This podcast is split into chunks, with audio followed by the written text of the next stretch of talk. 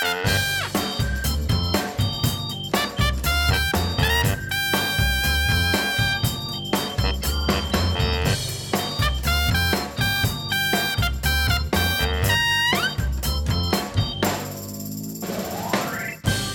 zitten hier in de hervormde kerk in Elburg tegenover dominee Mensink. En hij is niet alleen predikant van de hervormde gemeente hier, maar hij is ook voorzitter van de Gereformeerde Bond.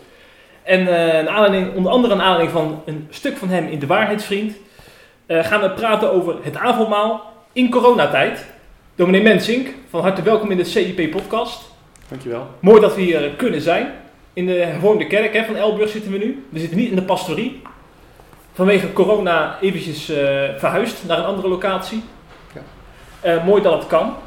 Ehm, we hebben elkaar al eens eerder ontmoet. Dat was wel bij u thuis trouwens. Toen hebben we het onder andere gehad over uw tijd in Krimpen aan de IJssel. Daar bent u ook predikant geweest. En nu hoe lang alweer in Elburg? Dat gaat naar de drie jaar toe. Drie jaar. Ja. Ja, ja. Zo, dat, voor mijn gevoel bent staat u nog maar net, maar dat is, Ja, dat is blijkbaar wel mee. Ik ook. Ja, en trouwens nu in een hele bijzondere tijd dominee. Volgens mij is het ook voor u wel zeldzaam om in crisistijd predikant te zijn.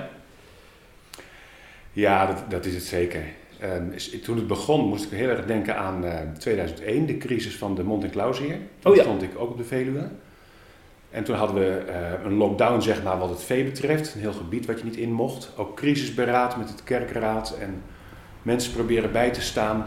Ehm, ook de geestelijke vragen, wat is dit allemaal? Maar dit is veel intenser. Dit raakt Nou. mensen. En, eh, Ja. ja, dus dit heb ik nooit eerder zo meegemaakt. Nee, nee. Het raakt dus mensen en ook de kerk, hè, waar we onderdeel van zijn. Eh, er wordt veel nagedacht over de anderhalve meter kerk. Vandaar dat we het ook zo meteen over bijvoorbeeld het avondmaal gaan hebben. Hè. Dat, eh, hoe, hoe doen we dat eigenlijk in coronatijd?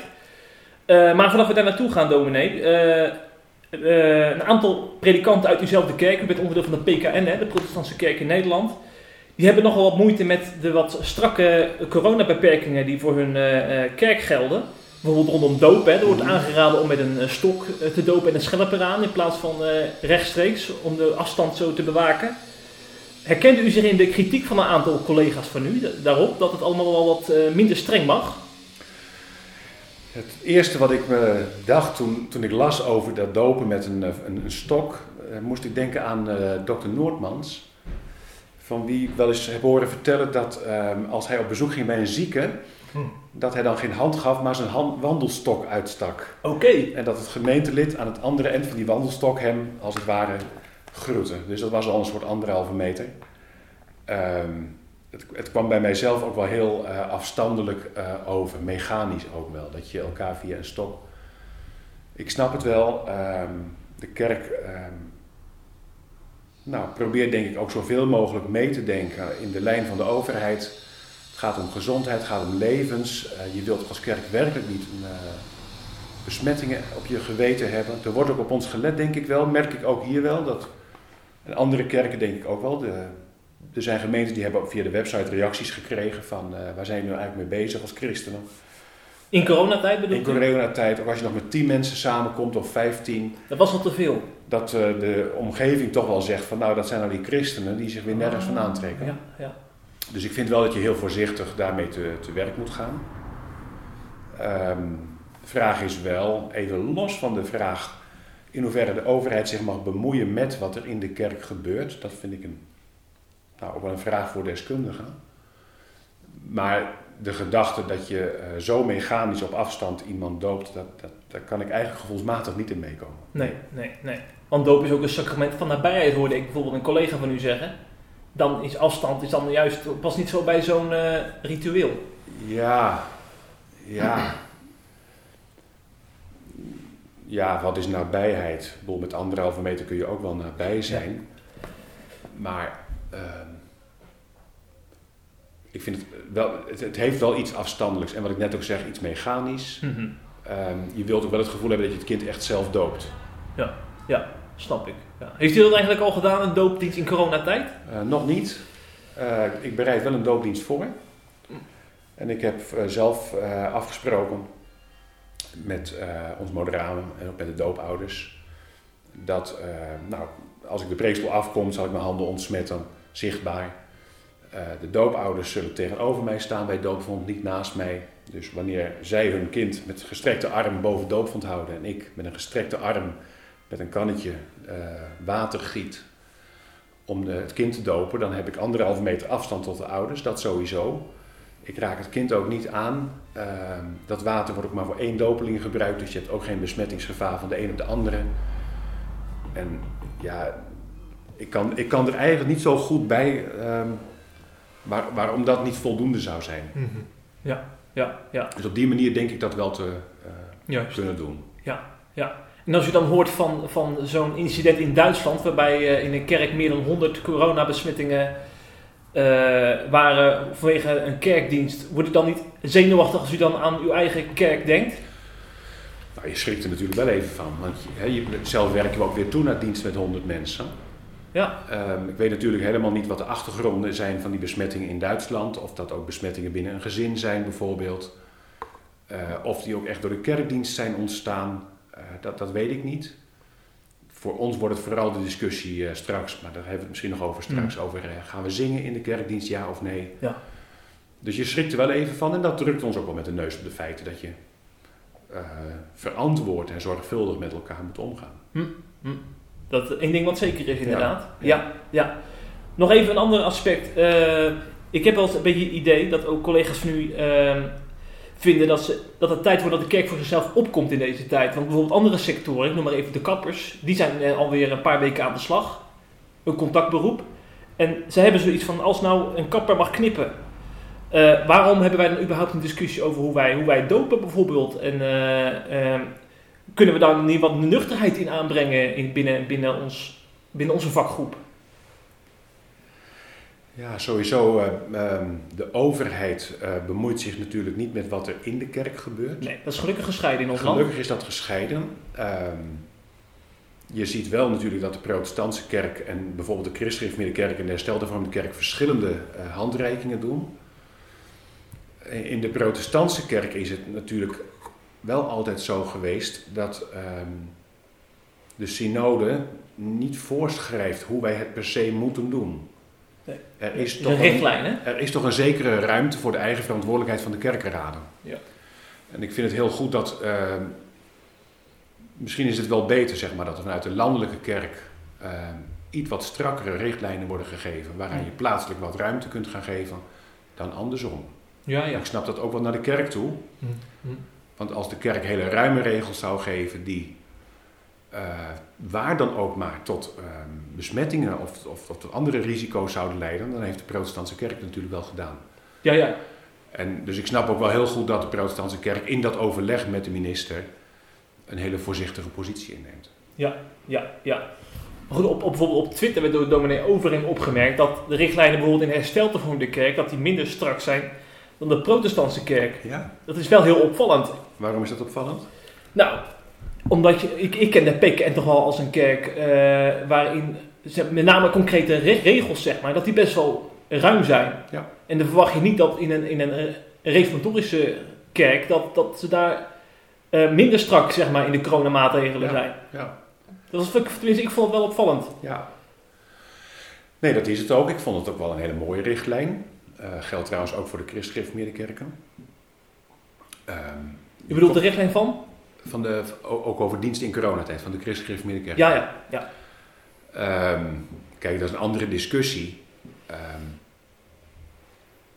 dat is een beetje het dubbele wat we natuurlijk in, onze, in ons kerkelijk leven altijd wel wat hebben gehad. Dat op bepaalde punten uh, de kerk uh, heel strak en ook formeel is. Um, en ook een gemeente op de vingers tikt, zeg maar, als aan bepaalde dingen, voorwaarden, regels niet wordt voldaan. Terwijl op andere punten natuurlijk wij, maar dat is het ding ook waarmee we in de kerk gewoon steeds mee bezig zijn. Hè? Dat, dat er ook dingen in de kerk zijn die, uh, nou, die, die, die blij, blij, schijnbaar ongehinderd uh, kunnen bestaan. En dan heb je het over inhoudelijke uh, dingen, over opvattingen, over de inhoud van de prediking. Mm -hmm. Mm -hmm. Ja. Dus, um, maar goed, daar, daar, daar, zal ik nu uh, onze kerk zeker niet hard om, om vallen. Nee, nee, nee, nee. nee. Het is ook wel, wel, eh, wel, ik vond het ook wel opvallend om even een compliment aan de PKN te maken. Dat ze al eigenlijk volgens mij al heel vroeg in coronatijd al uh, zeg maar met richtlijnen op de site kwamen. Ze hebben dus direct op ingespeeld. Zeker. Dus er was wel in ieder geval al snel duidelijkheid ook voor hoe je hè, met, bijvoorbeeld met bezoekwerk moet omgaan. En uh, Ja. dat, viel, dat viel mij wel op. Ja, Dus uh, up-to-date, de PKN. ja en, en concreet ook. Zeker. Eh, ook bijvoorbeeld als het gaat over eh, het avondmaal, want daar wil ik even met u over doorpraten. Ehm, want het avondmaal is een van de sacramenten hè, in de kerk, zo wordt dat genoemd, samen met de doop.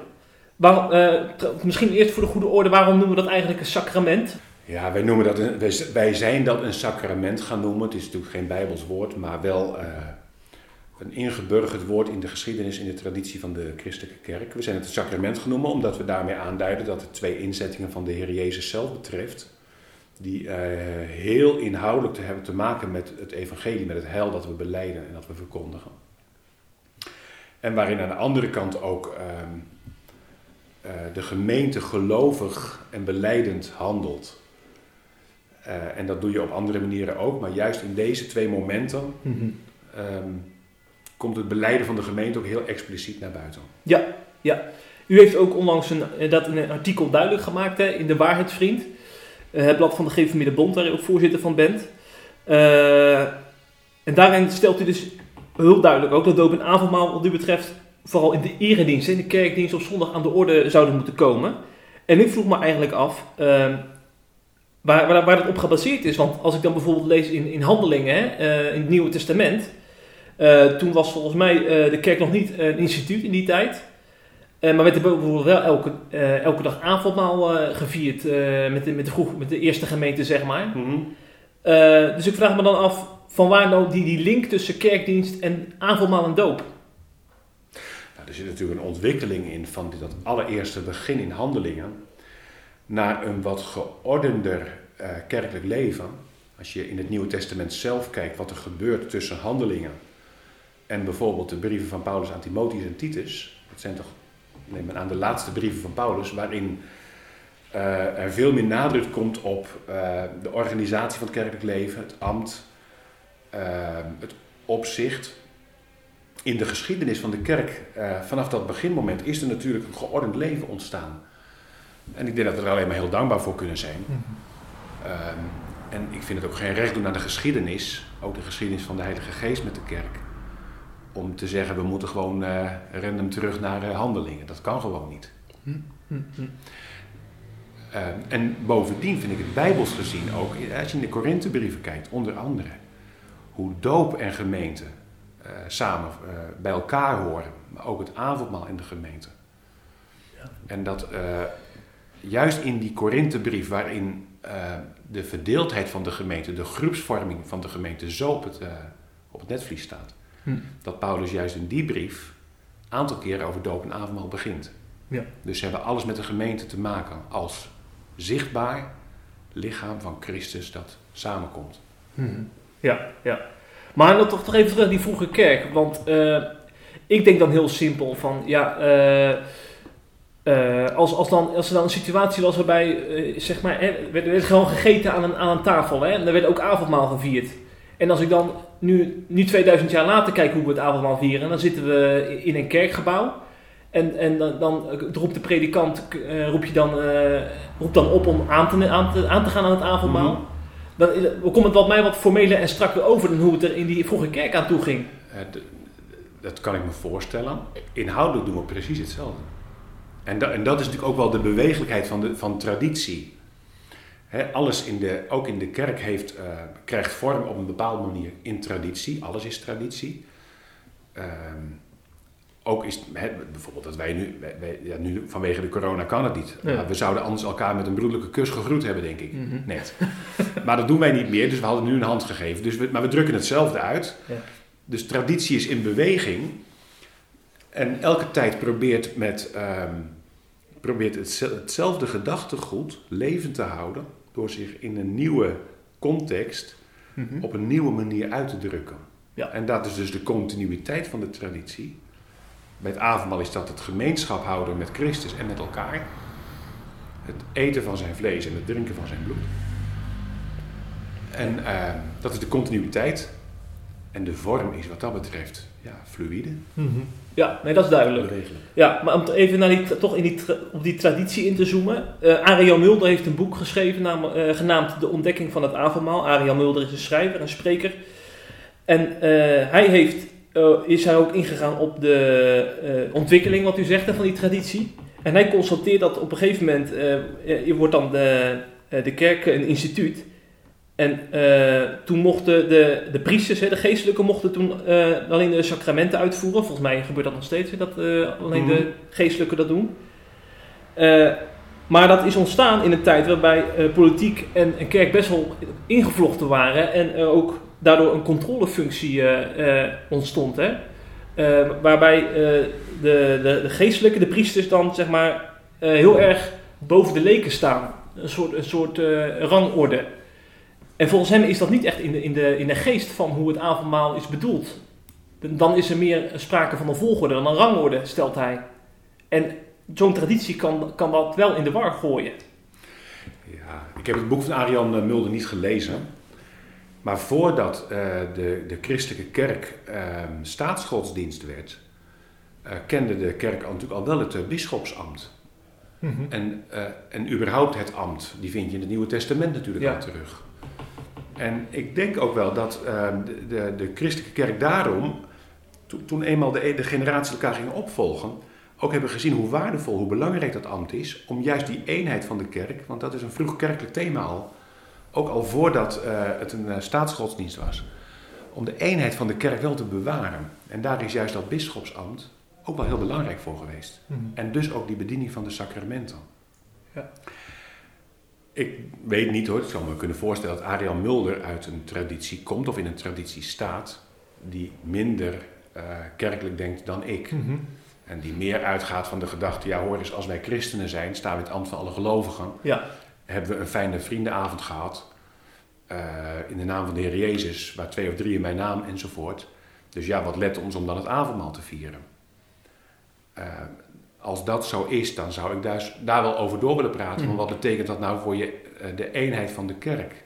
Mhm. Als je op die manier met de sacramenten omgaat. Ja, ja. Maar uh, de, de kerk is toch sowieso kerk als er als gelovigen samen zijn in de naam van de Heer Jezus uh, Christus? Dat staat toch los van ambt? Nee, want het ambt is uh, aan de kerk gegeven, Efeze 4, om, Mhm. om juist die gemeente bij elkaar te houden. Dat beeld van Ja. het lichaam, de pezen, de spieren, de ledematen. Uh, het ambt is niet om te heersen, maar om, om te dienen, dat het lichaam als lichaam kan functioneren. Ja. En dus dat niet, Nieuw Korinthe, het ene deel zich losmaakt van het andere deel en zegt wij kunnen net zo goed wel zonder dat andere, de andere lichaamsdelen kunnen wij ook lichaam zijn. Ja. Dat kan natuurlijk niet. Dus ik vind dat het ambt soms ook veel te veel wordt uh, geassocieerd met macht, met uh, heersen. Mhm. Het regeren is dienen in dat opzicht. Ja, ja, ja. Uh, maar is het niet zo dat het ambt een reactie was bijvoorbeeld op, uh, op uitwassen ook in, in die tijd? Want ik lees bijvoorbeeld ook wel dat Paulus best wel boos kon zijn hè, als er verkeer werd omgegaan met het avondmaal. Hè, dat, de, dat de rijken zich verheften boven de armen. Ja. Is het niet meer een reactie daarop? En was het, uh, dat, dat het zeg maar meer een, een, een, ja, hoe zeg ik dat, een, een, pleister is geweest dan dat het echt ooit de bedoeling is geweest om met die ambten deze sacramenten te bedienen? Nee. Nou ja, over die, over die sacramentsbediening is natuurlijk al lang gestreden. Ik heb pas geleden, in een, ook vooral in verband hiermee, ja. het uh, proefschrift van dokter Van Belen nog weer eens uh, uit de kast gehaald. Dat was in de jaren negentig volgens mij. Die betoogde dat je op bijbelse gronden niet kunt uh, hardmaken dat um, de sacramentsbevoegdheid alleen bij ambtsdragers ligt. Mm -hmm. Maar daar is toen wel heel veel um, um, repliek op gekomen. Dus die opvatting is bepaald niet, is bepaald niet onweersproken gebleven. Nee, nee. En dat het ambt een reactie zou zijn op uitwassen, dat nee. Je ziet vanaf het allereerste begin in de hele Bijbel, ook bij, bij wie God zelf is, hij bedient zich van mensen om aan zijn uh, volk, aan zijn gemeente leiding te geven. Uh, laten we even overgaan naar de online avondmaalsviering. Want we zitten natuurlijk nu in coronatijd. En uh, avondmaal behoort natuurlijk tot het DNA van de kerk. Dus uh, bijvoorbeeld zag je ook met Goede Vrijdag. Hè? dan is er een enorme behoefte aan, uh, aan het avondmaal om de Heer Jezus te gedenken. Werd veel online gedaan ook. En u schrijft in de Waarheidsvriend dat u daar geen voorstander van bent. Kunt u dat nog eens toelichten? avondmaal is ehm, gewoon zoals we dat gewend zijn. Hè? Het avondmaal is een, eh, een zichtbare gemeenschap van allen die Christus beleiden. Je komt fysiek bij elkaar aan een tafel zitten, tenminste wij hebben dan zelf de tafelviering. Je ziet wie eh, je mede-tafelgenoten zijn. Je ziet ook wie het niet zijn trouwens. Ik hoop dat mensen daar ook op letten, van wie gaat niet, wie neemt niet deel, dat je daar ook je bewogenheid bij hebt. Ehm, en wij staan ook in een traditie, ik denk aan ons klassieke avondmaalsformulier, dat zegt, ehm, wij hebben nu met elkaar samen gegeten en gedronken. Wij hebben elkaar te aanvaarden als eh, gegeven broeders en zusters uit Gods hand. En dat gaan we nu ook in de praktijk van ons dagelijks leven, ons gemeenteleven aan elkaar laten zien. Heb je een online avondmaalsviering, dan zie je niet wie de andere deelnemers zijn. Je ziet ook niet wie de deelnemers niet zijn. Dus dan wordt het volgens mij toch individueel. En volgens mij werkt de Heilige Geest en het hele eh, werk in de kerk. Hij werkt wel persoonlijk, maar niet individueel. Het gaat niet om dat wij ons, even heel eerbiedig gezegd, hoor, ons natje en droogje krijgen. En dat wij thuis op de bank kunnen zeggen, nu hebben we ons eh, avondmaal gehad, fijn. En je weet in je gedachten misschien wel wie er nog meer thuis ook zijn avondmaal heeft genomen. Maar je mist gewoon die zichtbare gemeenschap. En die, die vind ik fundamenteel. Maar in de Heilige Geest hebben we toch verbonden met al die andere broeders en zusters die in hun eigen huizen ook op Ja, hetzelfde moment avondmaal vieren. Je moet de Heilige Geest niet uitspelen tegenover het zichtbare. Dan krijg je een heel zwevend Ja. eh, kerkbegrip. Van ja, natuurlijk in de geest ben ik ook verbonden met christenen in Zuid-Afrika die het avondmaal vieren. Dat denk ik ook aan als ik het avondmaal vier.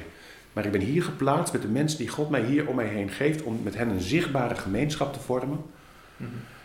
En kijk, we kennen wel het avondmaal voor zieken bijvoorbeeld, maar dat is incidenteel. En dat is voor een situatie die onomkeerbaar is. Ja, Mensen u die- bedoelt als, als er bijvoorbeeld chronisch zieken zijn, niet naar de kerk kunnen, dat bij hun thuis een ouderling komen om het avondmaal te En vieren. dan deel je dat de gemeente ook mee van eh, na deze dienst wordt het avondmaal ook gevierd bij familie X Ja. in de Kerkstraat. We voelen ons met hen verbonden en andersom. Mhm. Ehm, en zolang, en dat is natuurlijk het lastige, wij hopen natuurlijk allemaal dat dit overgaat. En dan denk ik zelf, als wij geloven dat deze situatie overgaat en er komt een moment dat wij op de een of andere manier in de kerkdiensten weer avondmaal kunnen vieren, dat overleven wij wel. Hm. Hm. Dat overleven wij wel. En wij kunnen ehm, met onze harten toch elke dag leven met de gekruisigde Christus en de opgestane. Maar als ik dan denk aan Goede Vrijdag en Pasen in coronatijd, eh, ehm, dan, dan, dan zou er dus eigenlijk eh, even geen avondmaal zijn, omdat dan, dan geen mogelijkheid is om bij elkaar te komen. Maar is die prijs dan niet veel te hoog? Want avondmaal hoort voor mij helemaal bij, bij zeg maar, de Goede Vrijdag. Dat is voor Ja. mij echt het moment waar, waarbij ik eh, Christus wil herdenken met brood en wijn. Ja, maar goed, ehm, dat kun je, stel je voor dat je op, op, op, op Goede Vrijdag ehm, eh, op zakenreis bent of eh, weet ik veel waar en dat je dat ook niet eh, kunt doen omdat je daar geen gemeente hebt of wat dan ook. Ehm, kijk, het, het avondmaal is niet helsnoodzakelijk.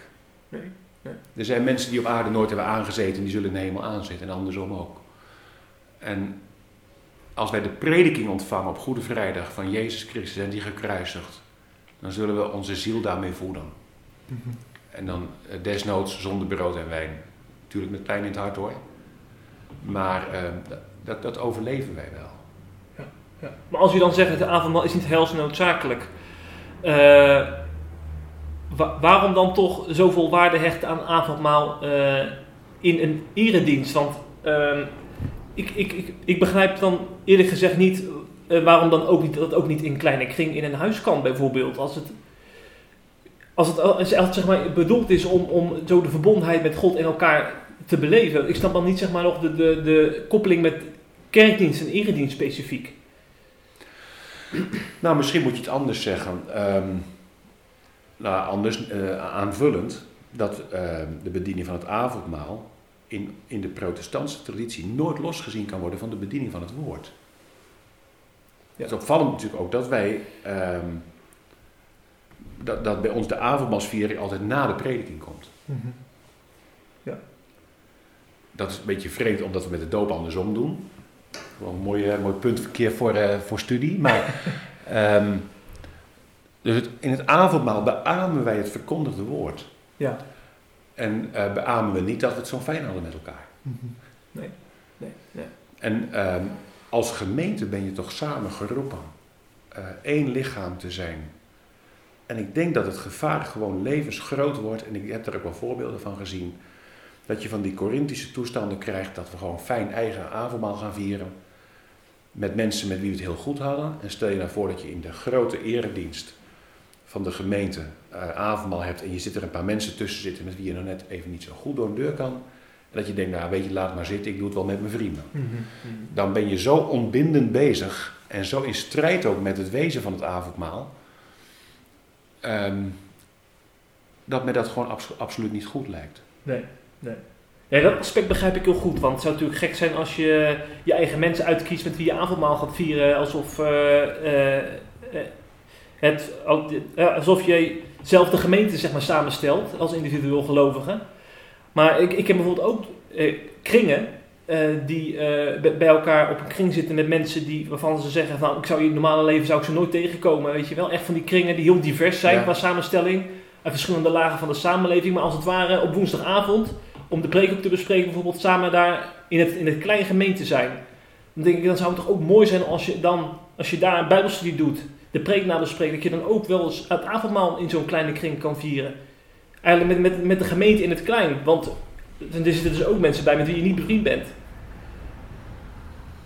Ja, ik kan me die gedachte wel voorstellen. Maar ik blijf gewoon ehm, heel erg beducht voor het gevaar dat het toch allemaal een eigen leven gaat leiden. Ja. En dat het de opbouw van de gehele gemeente niet ten goede komt. Maar het, kan het niet een aanvulling zijn op wat we in de gemeente doen in plaats van dat het afbreuk doet? Is dat niet gewoon een kwestie van omdenken? Nou, dat weet ik niet. Nee, dat weet ik niet. Hm. Nee, dat, dat, dat, dat, dat, dat zie ik, dat zie ik echt niet voor me, dat dat een toevoegende waarde heeft. Je- Even, even, ja, lo- even ja. los van de ambtsvraag, hè? Mhm. of daar een ambtsdrager bij moet zijn.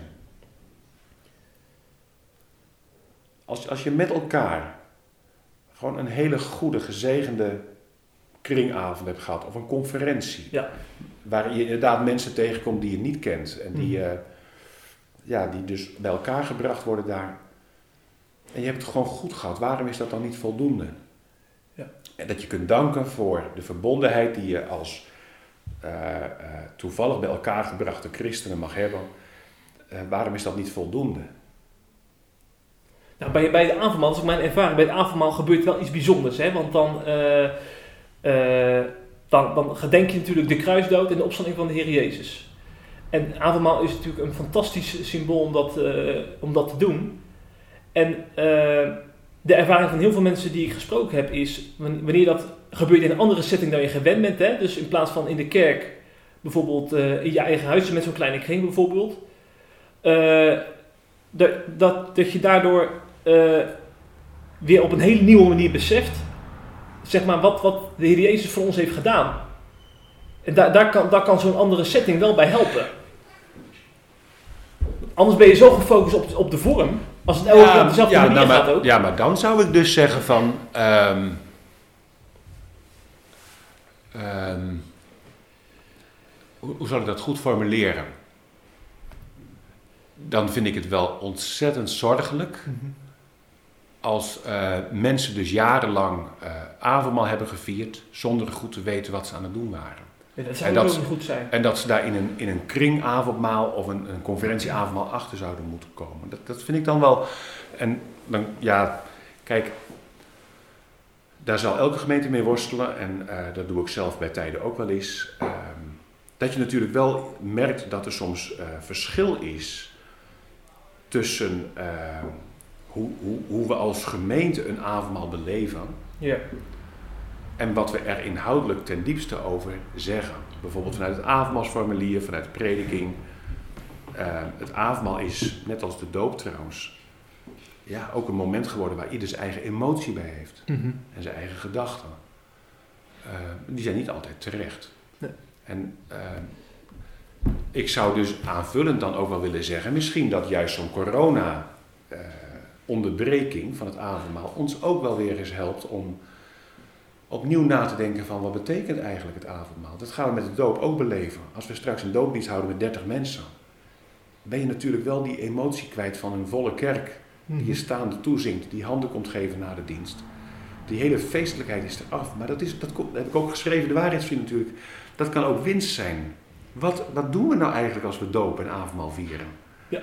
En hebben we ons in de afgelopen jaren niet uh, heel veel laten aankoeken, wat er eigenlijk misschien helemaal niet zo bij hoort. Hm. Hm. Hm. Dus ik denk, als laatste.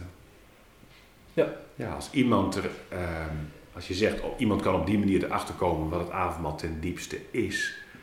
Denk van nou, uh, dan, dan mogen we ons dus wel eens even heel goed achter de oren krabben of we tot nu toe wel hebben geweten wat we deden met het avondmaal. En daar heb ik sowieso wel mijn, uh, Hm.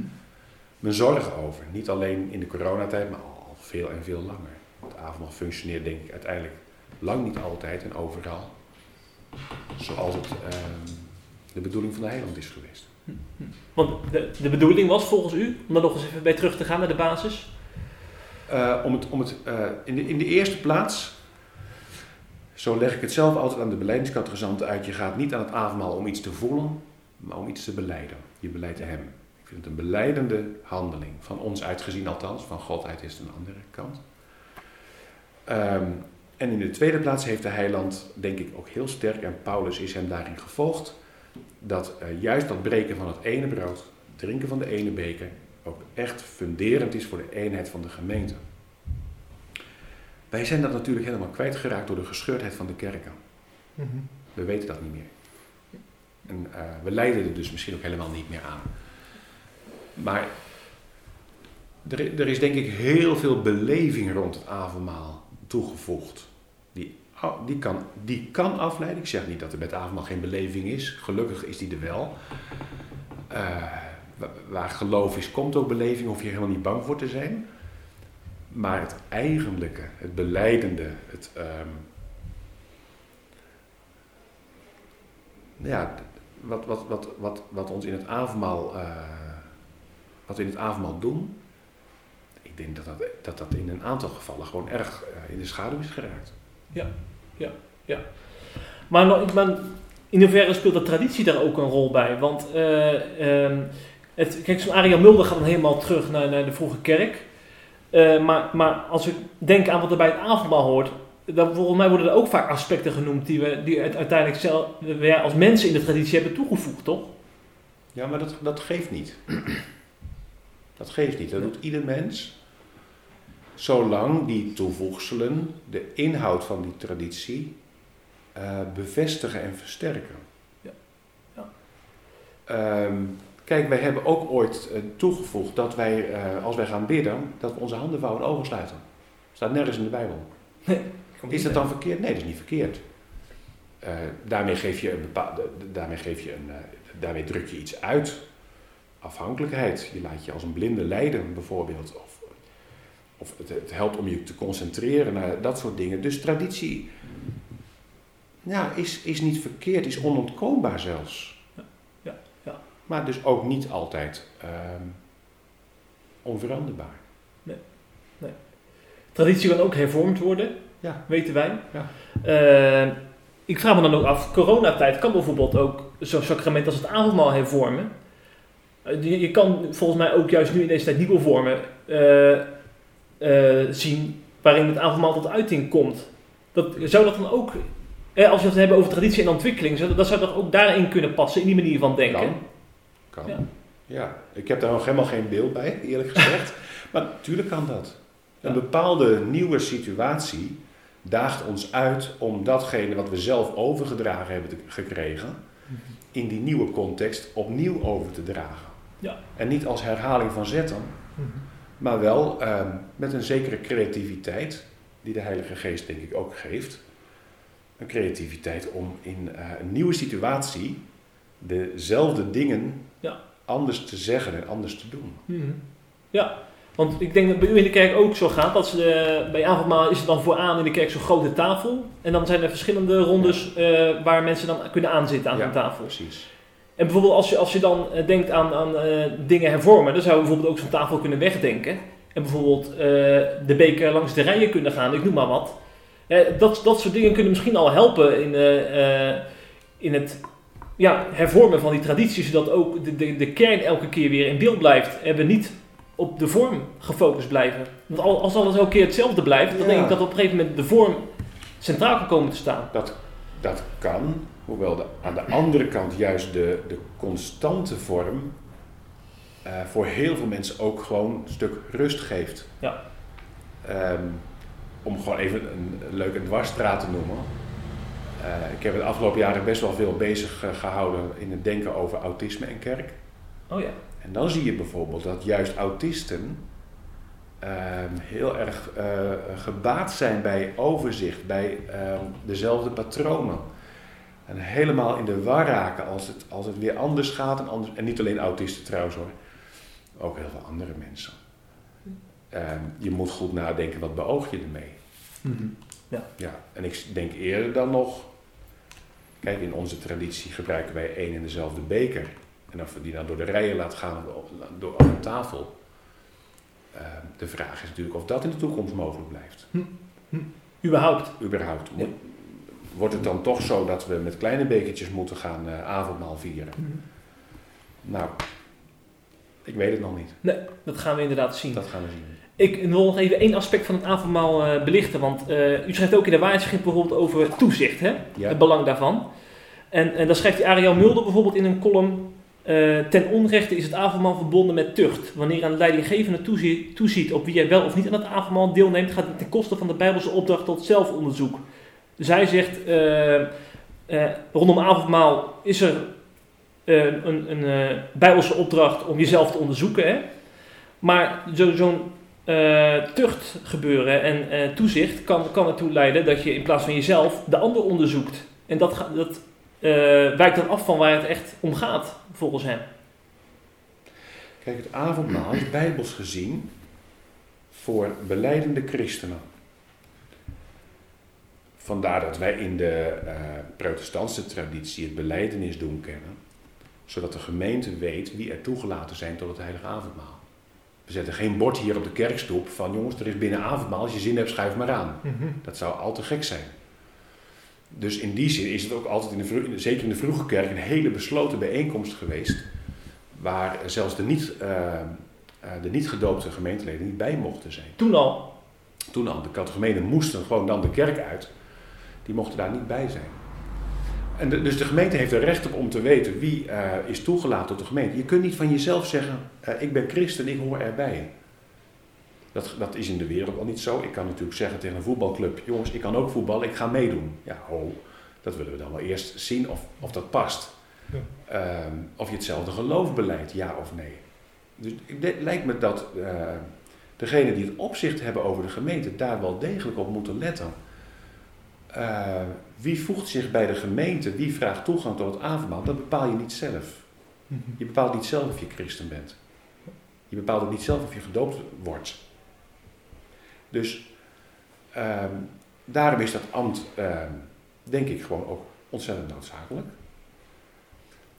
Maar ja, ik, ik denk ook wel dat er een bepaalde beeldvorming meespeelt. Dat het ambt eh, streng is en met een soort camera bijna in de gaten houdt wie, wie gaan er aan en wie niet. En oh wee, als er iemand aangaat die dat niet mag. Eh, wij kennen nog de tafelwachten, twee ouderlingen. Ik zeg tegen de beleidskatgezant altijd, het zijn geen uitsmijters. die tegen iemand zeggen, wow, wil jij eens even heel gauw weggaan. Zo doen we dat niet in de kerk. Nee. Dus ehm, Maar wat is dan wel die functie dan van, van die tafelwachters? in de eerste plaats om uitdrukking te geven aan het feit dat eh degenen die opzicht hebben over de gemeente, dat opzicht ook uitoefenen. Ehm, dus dat is in de eerste plaats symbolisch, maar niet louter eh, ceremonieel. Dat is denk ik wel een verschil. En ehm, even achter die tafelwacht ehm, ja, is de kerkenraad geroepen om het avondmaal en de gemeente zelf heilig te houden, om dicht bij het woord te bewaren, om hen te vermanen, dat zijn bijbelse uitspraken, om hen te vermanen die dwalen, Eh, niet om ze eruit te schoppen, maar om ze tot bekering te brengen. Ehm, ja, me- ik ben er ook heel diep van overtuigd dat die gedeelten in Korinthe die gaan over het avondmaal, ook over die zelfbeproeving, die zijn niet gericht erop dat mensen maar afblijven. Mhm. En hoe meer, hoe beter.